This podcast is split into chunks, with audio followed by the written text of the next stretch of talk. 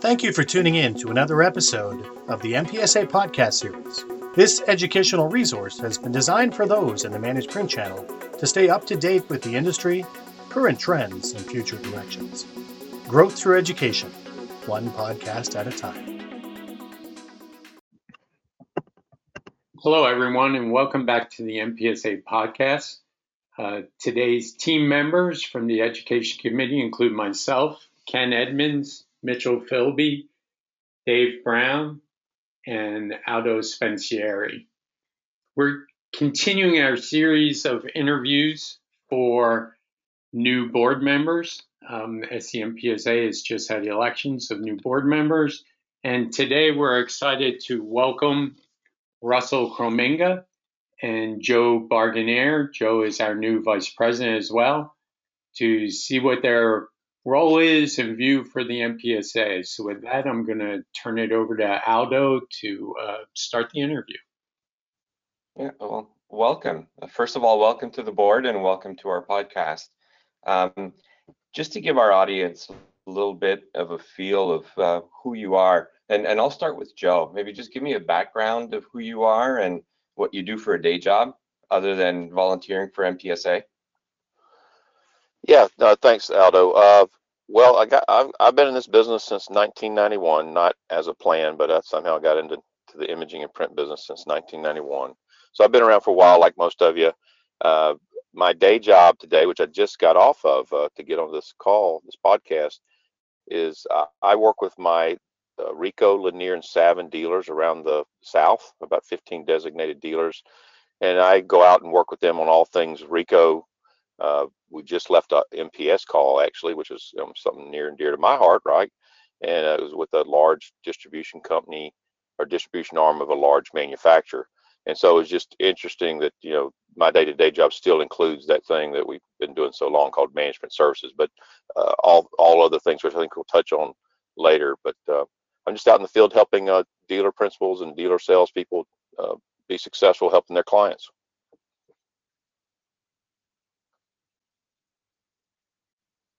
All right, thank you. And uh, same question for you, Russell. Okay, um, as with Joe, I've been in this quite a bit, not quite as long as he has. Um, we've kind of kicked around the same dirt once in a while. Um, I've been in the industry since two thousand two um, in various roles, all for independent dealers of various manufacturers.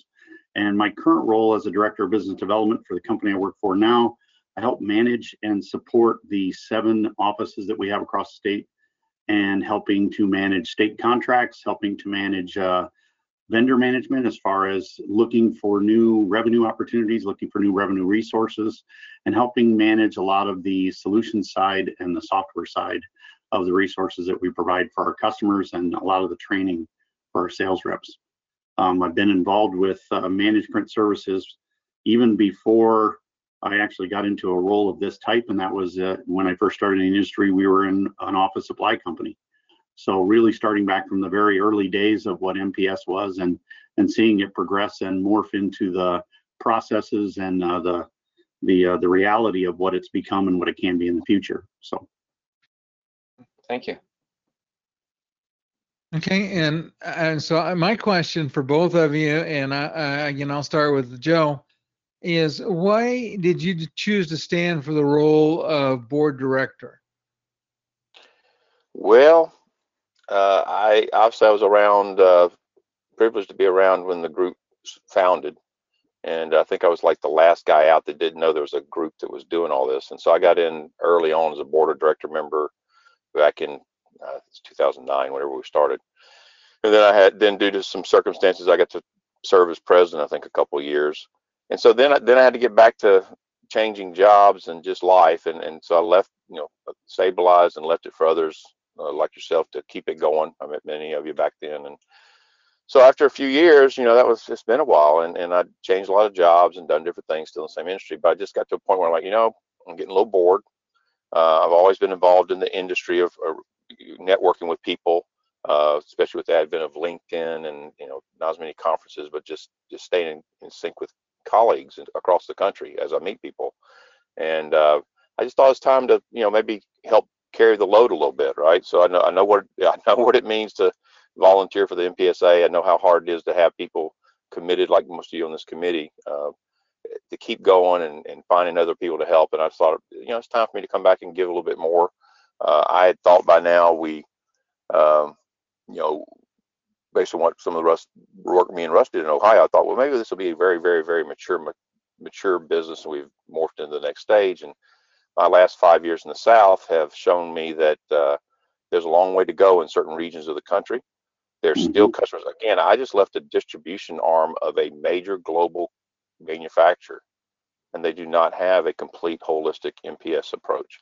So I knew it's time to get back into the saddle and kind of make sure I'm plugged into all the latest and greatest and where are we, so I can go back and help people say there's still room for improvement, and then maybe be part of what the next phase is of what we've always talked about, that management services morphs into uh, other services for clients, you know, rely on documents or workflow and those things. So that's kind of why I got back in. And as I told the committee earlier, if it's only been a month and a half, I'll catch up. I'll get in, I'll do more. But uh, yeah, I did select the V P role. So I was like, you know, hey, we got a great president, Wes. I'll be the vice president. That'll be simple. And then Wes told me, hey, welcome aboard. You get to do elections and the awards every year. I'm like, wait a minute. That's almost as hard as the education committee. I didn't, I know. So no, I'm glad to be back. Uh, I'm sure I'm sure we'll talk more, and then be more. I'll be more engaged with all our resources and our. our audience of members, and, and recruit more members, you know, because there is there is a lot still to teach a lot of people out there about what management services could be for them, uh, which just improves businesses and makes life more fun. So that's why I got back in. Yeah. Okay. That, uh, thank for you, me Joe, to answer the same. That. Oh, sorry. Yeah, if you would. Uh, for me to answer the same question, I have to say uh, it's Joe's fault. Um, I have actually been privileged enough to work with Joe on several occasions across the years, and and it was through a conversation I had with him a few months ago that he made the suggestion and asked, and I really hadn't thought of it in the past. Um, I kept abreast of all of the developments, the things that are going on with M P S over the years and things like that, but really, even though part of the organization, I really hadn't given it a thought uh, about being part of the board until Joe brought it up. Um, Really happy that I was uh, that, that I was elected, picked, chosen, or uh, volunteered, as the case may be, depending on how it ended up.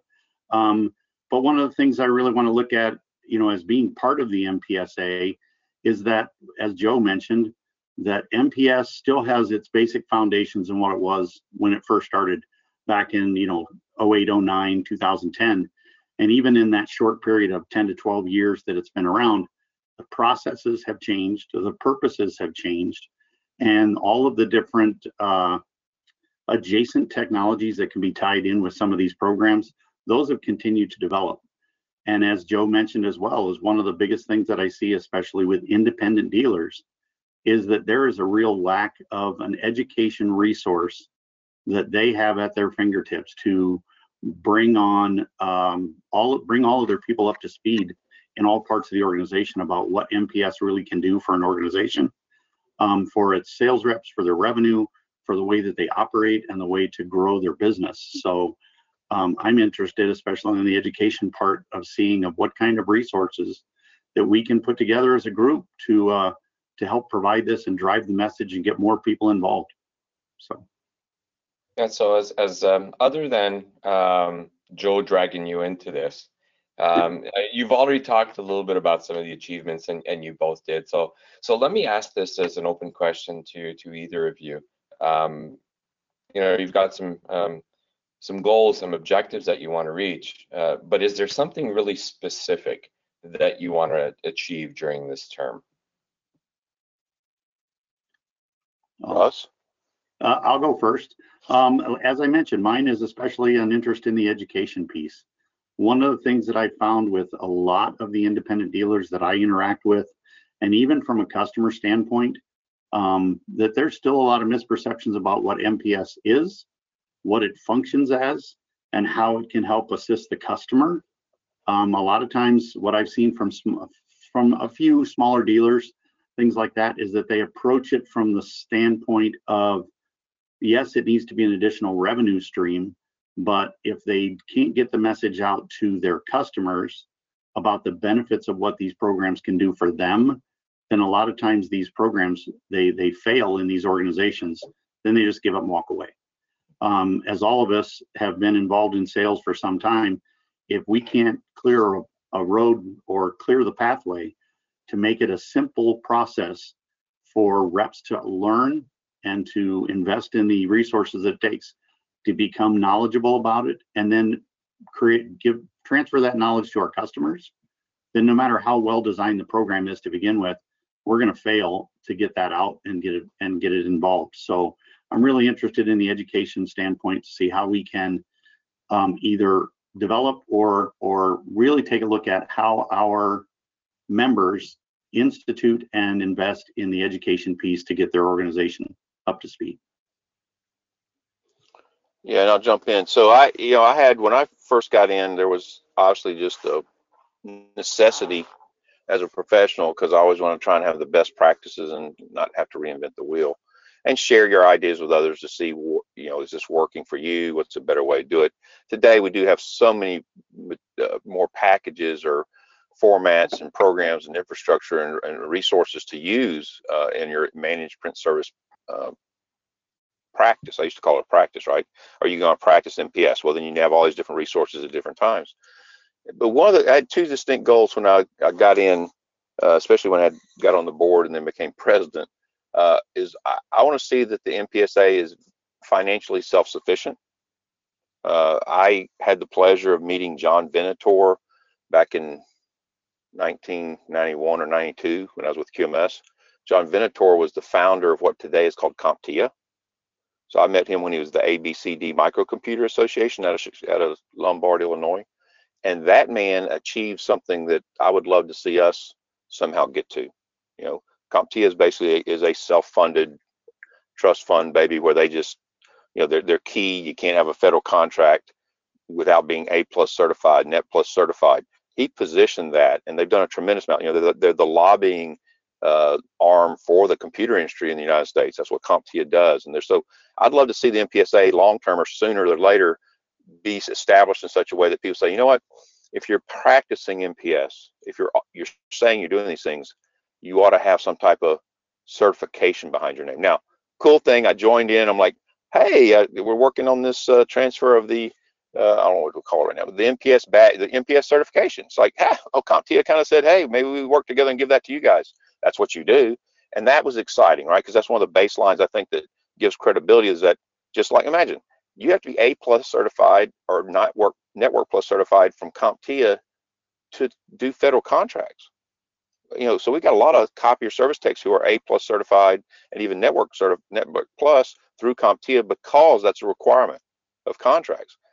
Why can't we be part of that? Why can't we elevate our profession? It says you've got to, you know, you got to earn your stripes. We want to know that you know what you're talking about before you walk in and and destroy what we've been building, all of us. So that's one, is the self-sufficiency of the organization, which comes, I think, from the certification or the education slash certification that we can provide, and the, that second one's on path. So uh, I think, yeah, since you guys work so hard in the education committee and others, uh, you know, I think at some point once it gets settled in, I, I'll work on how to make the organization financially self-sufficient through means of membership and uh, programs that says, you know, we don't have to worry about money.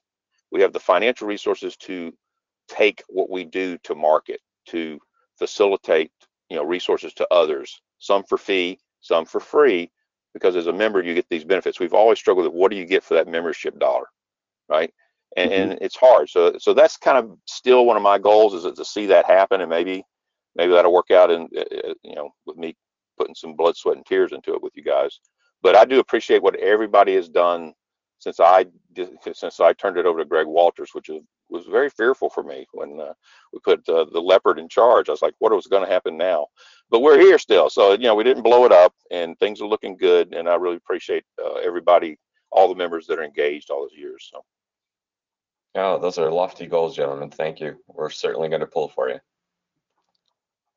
And so the next question, this one requires you to get your crystal ball out and look in the future a little bit.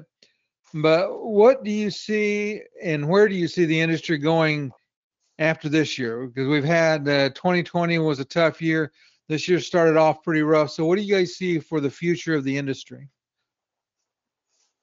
Uh, I'll, I'll tackle that one first. Um, it's kind of interesting to me, having been through the industry, and I'm sure a lot of people have seen the same things. Having come from an organization that at its core was an office supply company, but in its time frame, it had morphed into doing everything from office supplies to uh, computer services and, and managed network services to office furniture, to copiers, printers, production print, um, outsource printing, all of those different resources.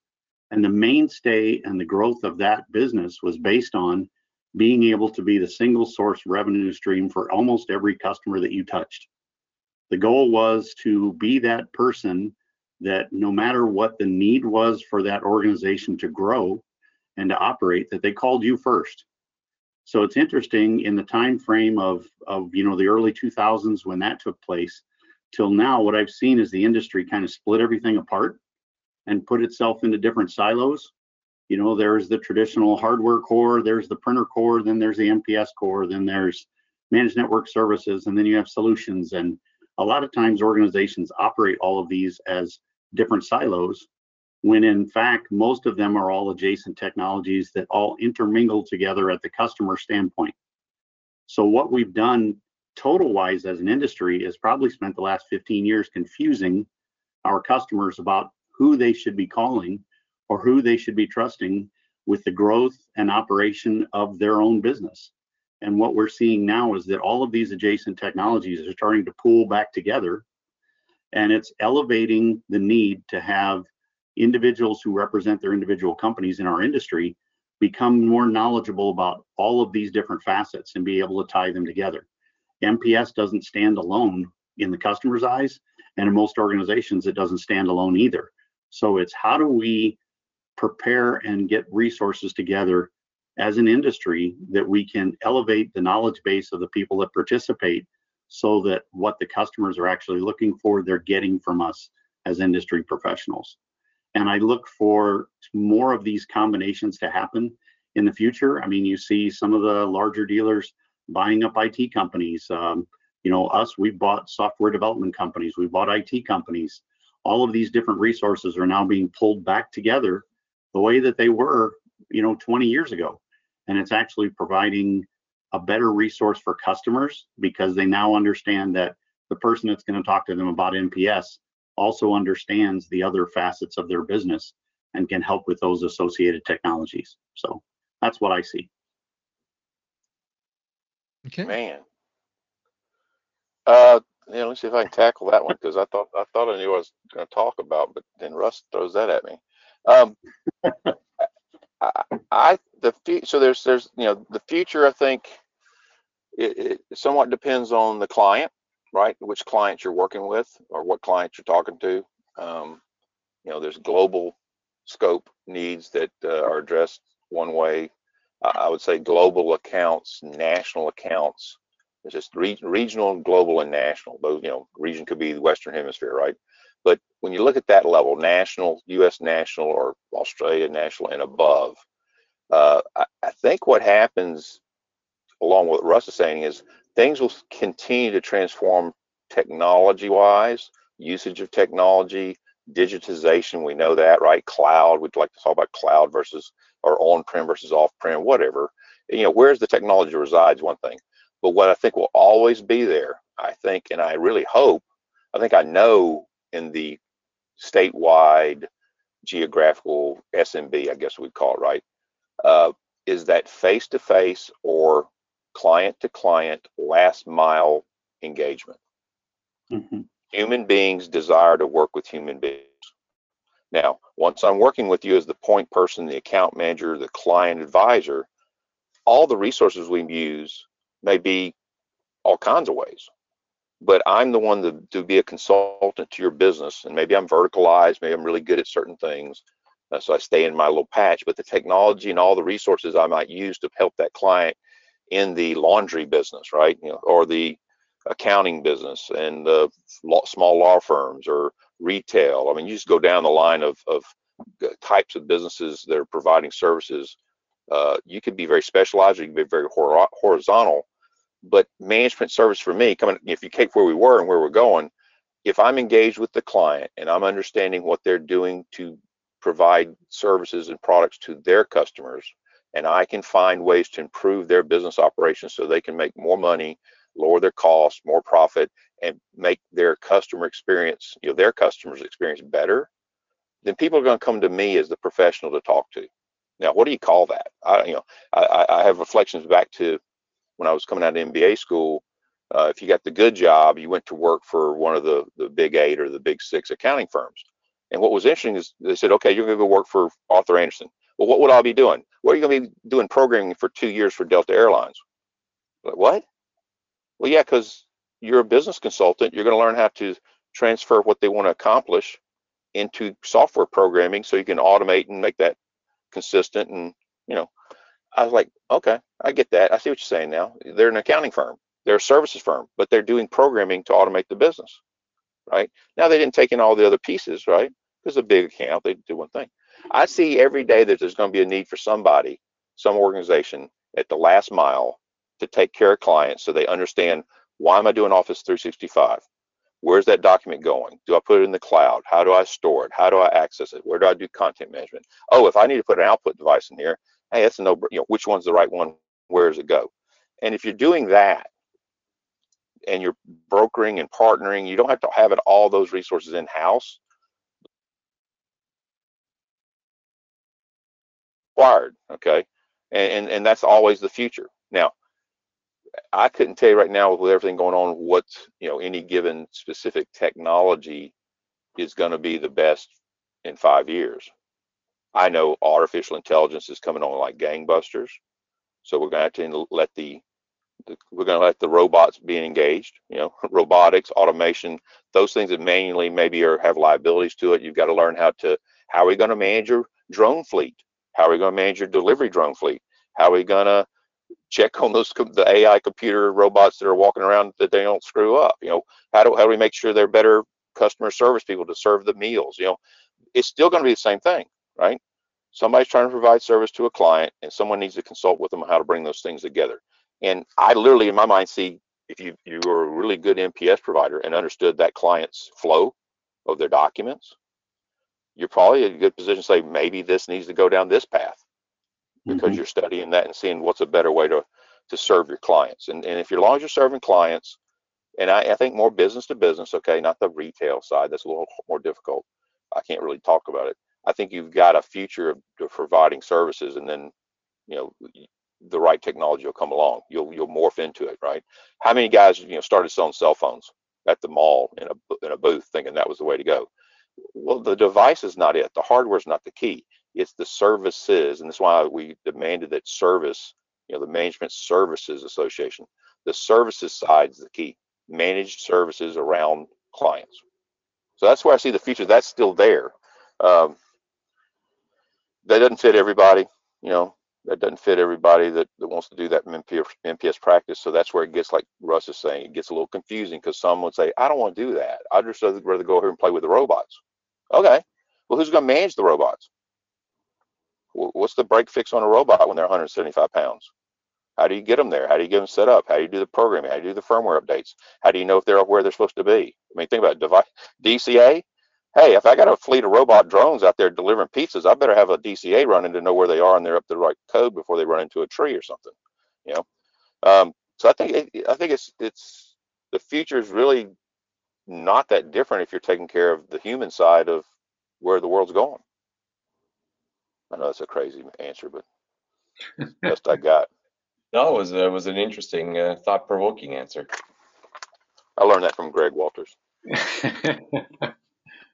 Well, I really appreciate uh, your time, both Joe and Russell. I think we got a lot of good insight into why they want to be involved with the M P S A and goals and things that they want to see happen this year and in the future. So again, really appreciate their time and uh, the members of the Education Committee, and uh, look forward to seeing the impact you're going to have on the on the group overall. So thanks again.